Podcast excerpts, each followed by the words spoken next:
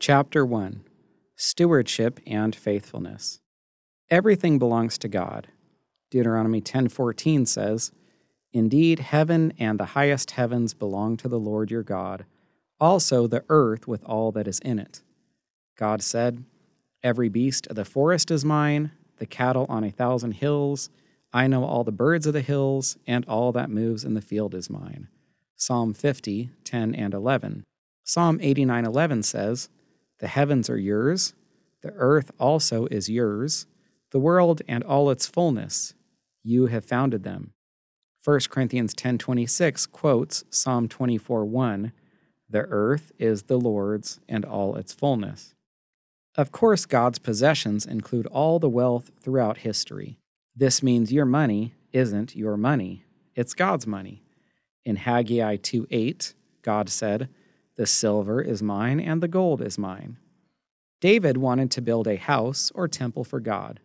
When he was told he couldn't, he did everything he could to help his son Solomon make this happen, only stopping short of doing the building himself.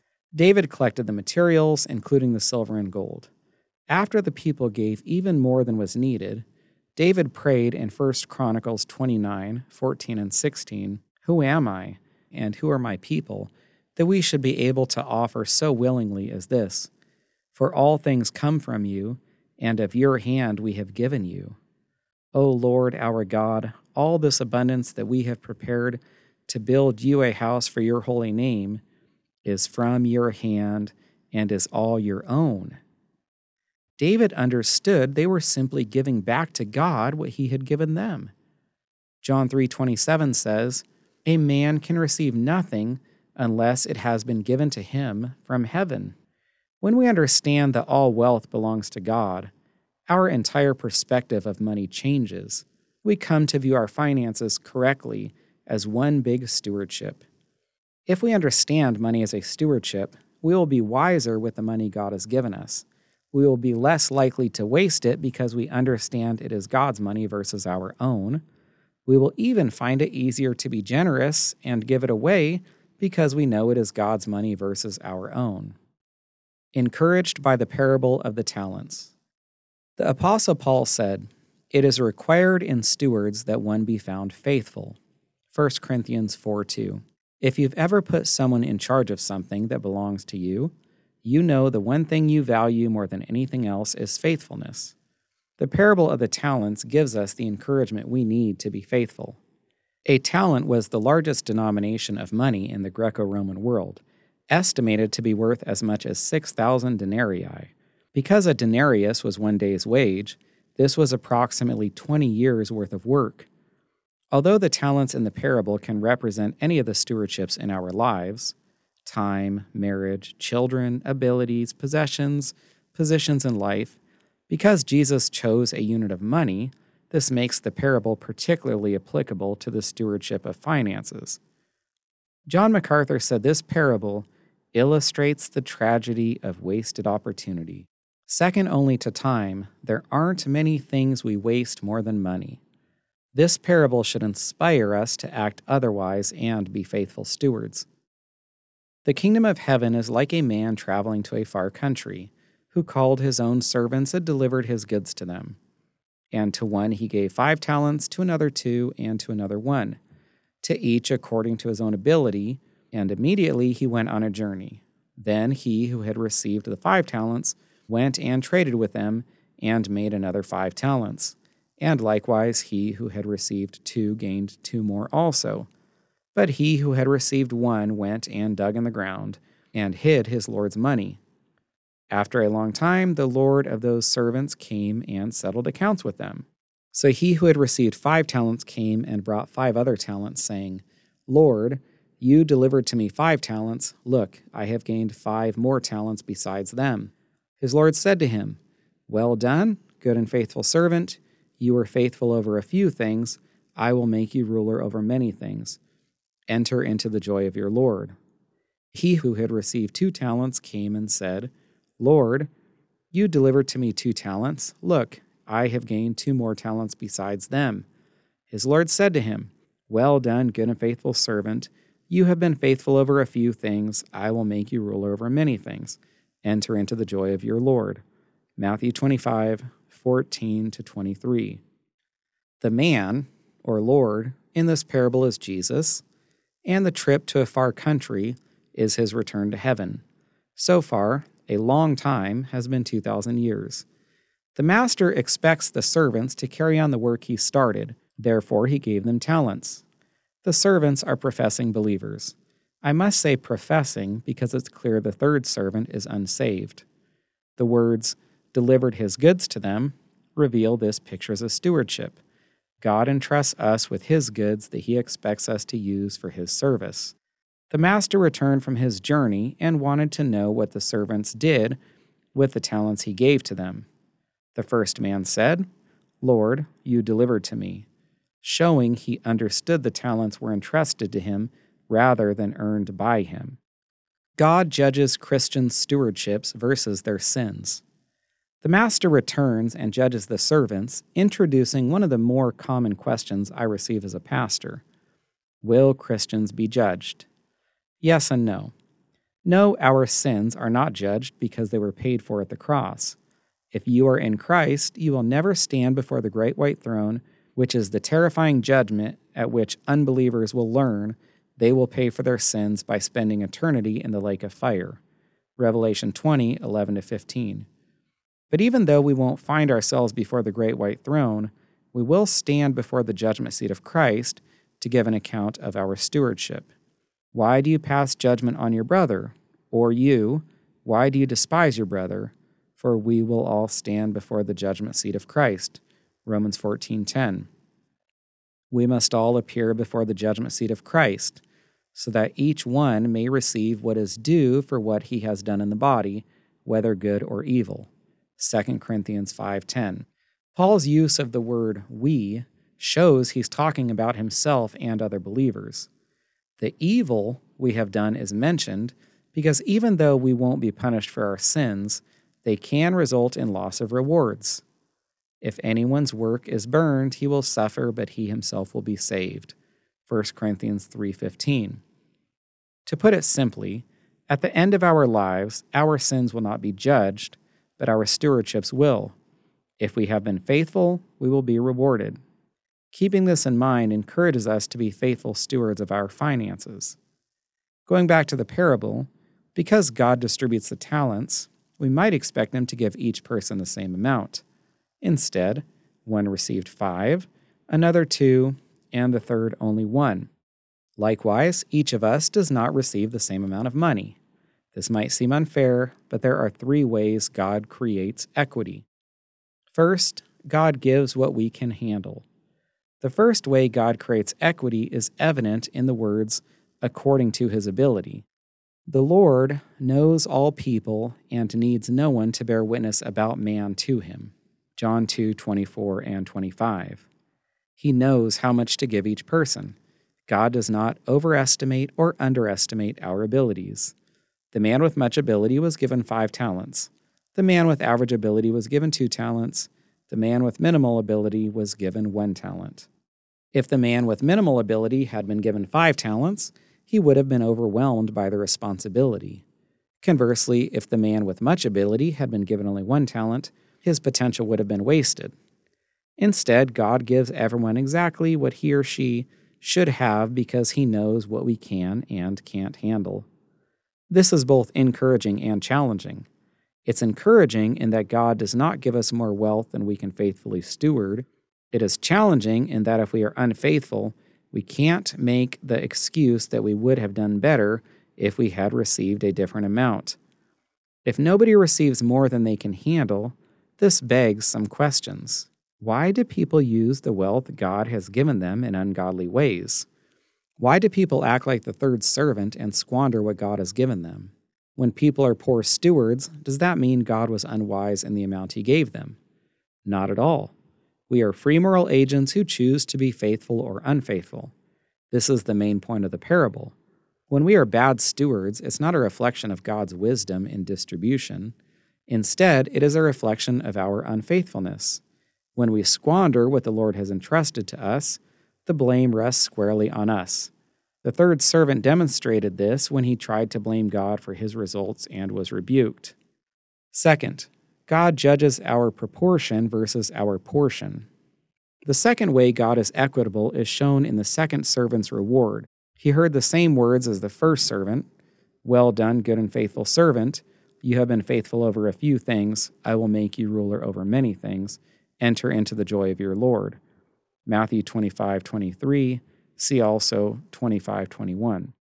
Considering the second servant produced only two talents, less than half of what the first servant produced, we might expect the master to say something different to him, such as, fair job, mediocre servant. You have been mediocre over few things. I will set you over few things. Enter into the partial joy of your master. Why would two servants receive the same reward when one servant produced more than twice as much, five versus two, as the other? Our rewards are not based on how much we produce, portion. Instead, they're based on our faithfulness, the proportion. Although the first servant's portion was larger, their proportions were the same. They both doubled what they were given, which means they were equally faithful. The lesson, we are only responsible for being faithful with the money entrusted to us. No more, no less. We see this principle in the Old Testament when God commanded giving a tithe, proportion, versus a certain amount, portion, which we will discuss in chapter seven. The application is that God might expect us to give more or less than others, portion. Someone with five talents of wealth might give many times more than someone with two talents or one, but if they're equally faithful, proportion, they will receive equal rewards. Jesus communicated the same principle. For everyone to whom much is given, from him much will be required, and to whom much has been committed, of him they will ask the more. Luke twelve forty-eight. The Lord expects more from those who have been given more, a fact that should sober people living in first world countries. The Lord expects less from those who have been given less, which should encourage impoverished people. Third, God does not compare us with others. Again, we encounter encouragement and challenge. The encouragement is we don't need to compare ourselves. For lack of a better word, we don't have to worry about being as good as others. The challenge is that we can't compare ourselves with others. In other words, we can't say, well, I'm doing better than him, so I must be doing okay. Should we compare ourselves with others, there are only two possible outcomes.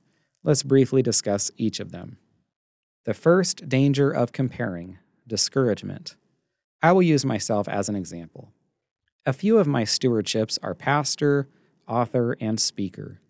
The parable challenges me to serve the Lord with the talents He's given me. At the same time, I'm encouraged regarding God's expectations. I know that God doesn't expect me to produce as much as other pastors, authors, and speakers. If I thought I had to be like John MacArthur, Tim Keller, or Paul Tripp, I would be discouraged and feel like a failure. Instead, I'm comfortable knowing that even though my ministry doesn't compare with theirs, I can still equally please the Lord if I am equally faithful. The second danger of comparing, pride. Second Corinthians ten twelve says, we dare not classify ourselves or compare ourselves with those who commend themselves, but they, measuring themselves by themselves and comparing themselves among themselves, are not wise. Paul said we are unwise to compare ourselves with others because it can lead to pride. Commend themselves. We might say things like, I do so much for the Lord, if only others did as much as me. But the standard is faithfulness to what God expects of us, not what others are doing. The same reward for going to battle and guarding the supplies. There's an account in the Old Testament that provides a good illustration of the way God views and rewards faithfulness. Let me fill you in on the background of the story. God commanded Saul to exterminate the Amalekites, but Saul ended up sparing many of them, including their king, Agag, First Samuel fifteen nine. There's a principle Jesus stated that applies to this situation. Wisdom is justified by her children. Matthew eleven nineteen, see also Luke seven thirty-five. Justified means declared right. So Jesus meant the wisdom of decisions is justified, or declared right, by what is produced, the children from them. God's wisdom in commanding Saul to exterminate the Amalekites was justified, or declared right, when those he let live later captured David and his men's wives and children. First Samuel thirty, one through five. As David and his men headed off after the Amalekites to rescue their wives and children, First Samuel thirty, nine and ten tells us what happened. David went, he and the six hundred men who were with him, and came to the brook Bezor, where those stayed who were left behind. But David pursued, he and four hundred men, for two hundred men stayed behind who were so weary that they could not cross the brook Bezor. two hundred of the six hundred men were too exhausted to continue. It says they could not cross. This doesn't mean they didn't want to. Instead, they were physically unable to do so. David continued with four hundred men. They found the Amalekites, rescued their wives and children, and on the way back they encountered the two hundred men who stayed behind. First Samuel thirty, twenty-one records, David came to the two hundred men who had been so weary that they could not follow David, whom they also had made to stay at the brook Bezor. So they went out to meet David and to meet the people who were with him. And when David came near the people, he greeted them.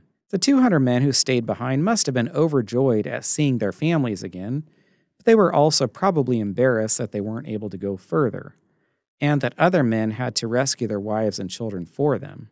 David was probably aware of this, so he came near the people and greeted them to alleviate any shame they were experiencing. This should have been a moment of great joy, among the more beautiful of such moments in the Old Testament. But some men tried to ruin it. Then all the wicked and worthless men of those who went with David answered and said, "Because they did not go with us, we will not give them any of the spoil that we have recovered, except for every man's wife and children, that they may lead them away and depart." Verse twenty-two. Ironically, some of the men who went with David thought the two hundred men were worthless. But Scripture says they were the wicked and worthless ones, or literally, men of Belial, a New Testament title for the devil. They were described with some of the worst language in Scripture because of two things they said.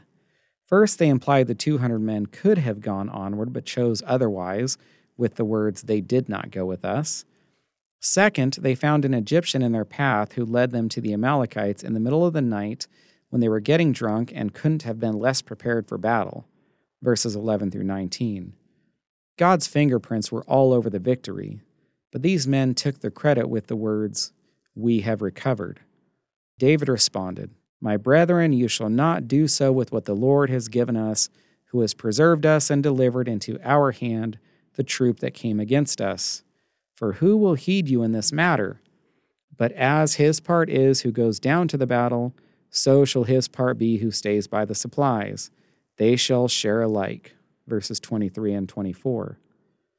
Unlike the wicked and worthless men, David gave God the credit and defended the two hundred men. He could have said they were too tired to go on, which would have excused them, but also acknowledged their weakness. Instead, he said they stayed by the supplies to commend their actions. David was a man after God's own heart, and his actions illustrated the way God views stewardship and rewards faithfulness. Those who fought the enemy received the same share as those who protected the supplies. The men who went the extra miles and rescued the women and children looked like they did more than those who had stayed behind, therefore they looked like they deserved more. Similarly, the first servant who produced five talents looked like he did more than the second servant who produced two talents. Therefore, he looked like he deserved more. But the way David rewarded his men is similar to the way the master rewarded his servants. Just as David rewarded the six hundred men equally because they were equally faithful, they did all they physically could, the master rewarded the two servants equally because they were equally faithful. Are you the four hundred, two hundred, first servant, or second servant? Maybe as you read this, you are thinking, "So God doesn't expect me to give as much as others?" Perhaps. Financially speaking, you might be like the two hundred men, and God only expects you to guard the supplies. Or you're like the second servant, and God only expects you to produce two talents. The other possibility is you're like the four hundred men, and God expects you to travel farther and fight the enemy. Or you're like the first servant, and God expects you to produce five talents. What I can tell you is this is an especially important question that each of us must answer. Finances are one of our most important stewardships. Are you being faithful with what God has entrusted to you? The following chapters will give you the biblical information you need to make this determination, but the responsibility is still yours to be faithful. As William Hendrickson said, the Lord grants us opportunities for service in accordance with the ability He's given us. In the day of judgment, the only question that will matter is, have we been faithful with the ability God's given us? What if you were the third servant who didn't produce anything? Great question. This is what we are going to discuss in the next chapter. We will see that whether God expects you to give much or little, He still expects you to give something. People who give nothing, which is to say they do nothing for the Lord, are revealing that they are unbelievers. It is not that our works, including what we do with our finances, save us. Rather, our works are evidence that we are saved. For those like the third servant, who had nothing to show, they demonstrate that God was never their master.